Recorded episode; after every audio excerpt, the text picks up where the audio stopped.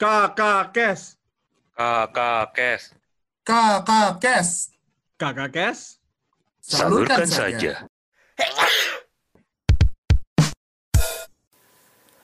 Halo semuanya, selamat datang di Kakakes.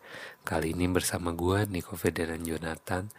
Dan ini adalah segmen baru di Kakakes yang bernama Overthinking.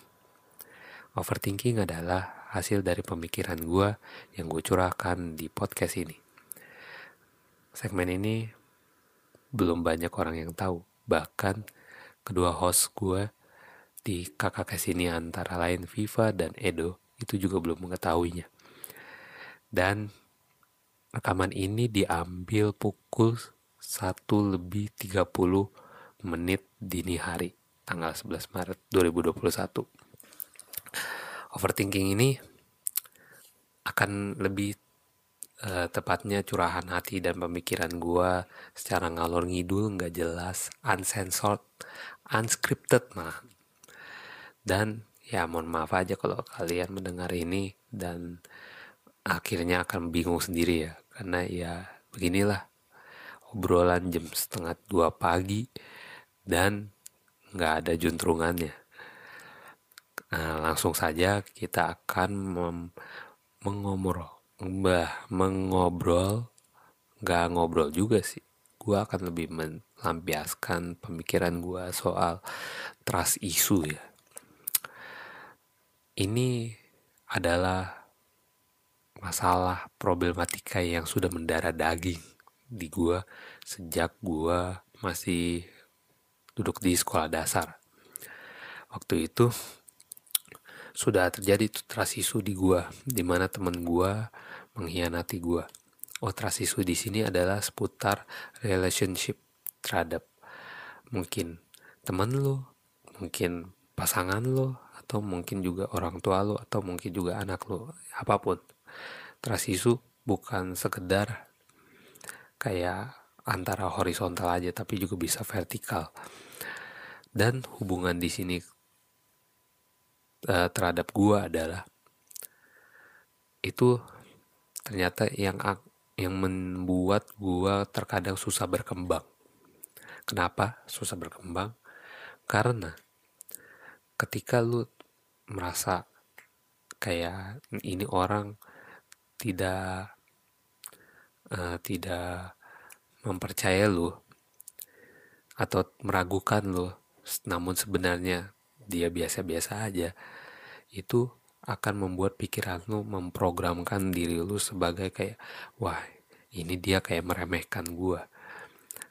Mestinya positifnya adalah ya lu harus membuktikannya dengan yaitu tunjuk gigi. Lu tunjuk kebolehan lu secara maksimal. Lu uh, buktikan ke dia, ke depan dia bahwa lu bisa melakukannya. Atau lu terbuka terhadap teman lu itu. Menceritakan segala sesuatunya. Dan itu adalah pembuktian dia bahwa dia percaya sama lu atau tidak. Atau kebalikannya juga bisa. Lu percaya sama dia atau tidak. Tetapi ketika lu membatasi diri lu dengan kayak ya lu perlu cerita secukupnya, atau kayak ya lu kayak sudah uh, membatasi diri lu agar tidak terlalu menonjol di depan dia, itu juga bisa. Bisa apa? Bisa membuat diri lu tertahan dan tertinggal dibandingkan orang itu. Gue baru aja habis ketemu teman dan akhirnya gue buat podcast ini setelah gue berpikir sepanjang jalan pul- perjalanan pulang ke rumah ya.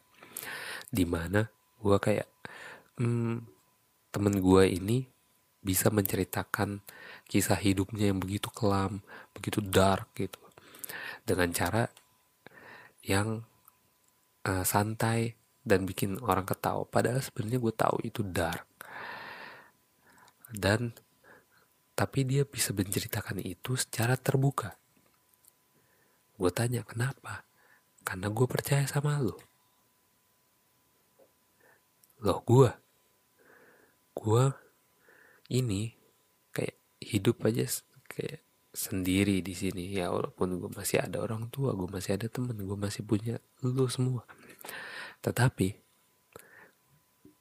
gak ada satu orang pun yang bisa gue percayai gitu seratus persen.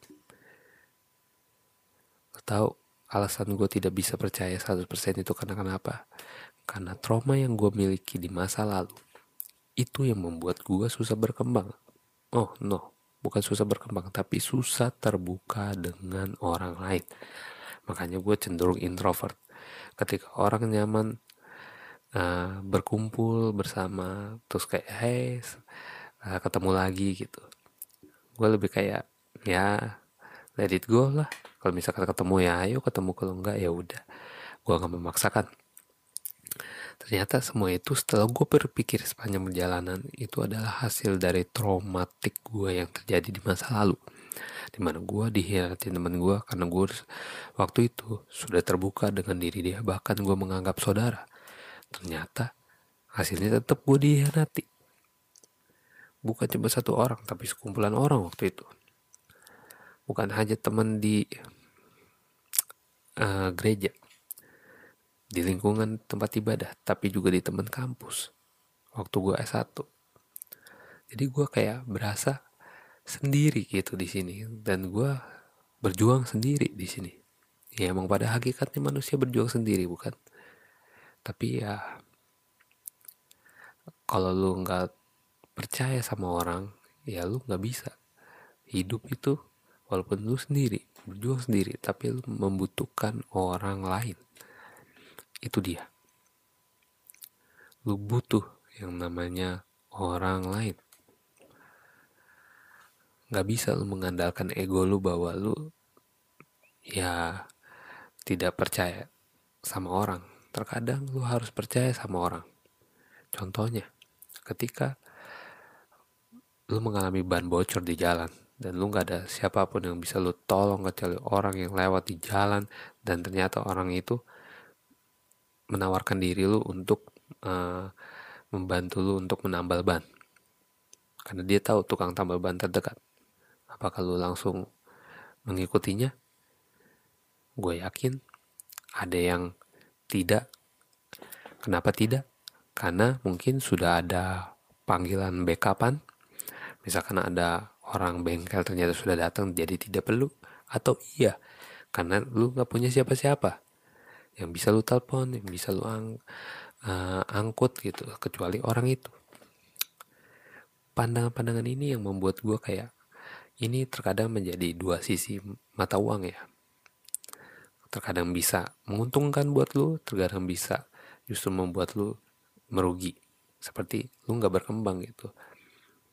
Trust issue ini membuat gue kayak, uh, selama perjalanan gue hidup ya, gue merasakan bahwa ya sekarang percaya sama orang itu secukupnya aja. Karena lo, kalau lo membuka semua aib lo, membuka semua perjalanan kehidupan lo terhadap orang lain, ya lo menurut gue ya sama aja bunuh diri. Apakah itu salah? Belum tentu. Apakah itu benar? Belum tentu juga. Jadi apa yang harus dilakukan? Menurut gue, lihatlah karakter dari orang yang ingin kita cerita. Kita lihat dia, apakah dia dapat uh, kita andalkan atau tidak, dapat kita percaya dari, atau tidak. Dari mana? Dari sense lu, dari apa namanya perasaan lu terhadap dia. Kalau dia, kalau menurut lu dia bisa de- dipercaya, ya udah cerita aja. Tapi kalau ada part dimana, wah ini kayaknya gue harus tahan dulu, ya silakan tahan. Gitu cara mainnya. Apakah trust men- selalu menjadi akan selalu menjadi masalah dalam hidup gue? Sepertinya ada iya, ada kalanya iya, ada kalanya tidak. Ya karena kan kita menghadapi orang itu bukan cuma satu dua orang, tapi setiap kita memata memandang pasti ada orang baru di depan kita. Kayak gitu. Jadinya ya trust issue terkadang bisa membuat lu sangat-sangat merugi, tidak berkembang, dan membuat lu patah arah. Tapi kadang satu lagi bisa membuat lu juga bisa bertahan hidup. Jadi menurut gue ya trust issue sih ya bukan sekedar angin lalu ya, tapi menurut gue ya perlu dicermati lagi uh, pemaknaan permasalahan itu agar tidak terjadi kayak diksi yang kayak selalu negatif gitu. Itu sih kalau dari gue ya. Udah segitu aja. Terkadang gue semakin berpikir, semakin gue gak tahu mau kemana ini arah omongannya ya. Oleh karena itu ya udahlah. Terima kasih yang udah mendengar obrolan yang gak jelas ini. Terima kasih sudah mendengarkan segmen Overthinking episode satu mengenai trust issue. Gue Nico Federan dan Jonathan. Ciao. Kakakes, salurkan saja.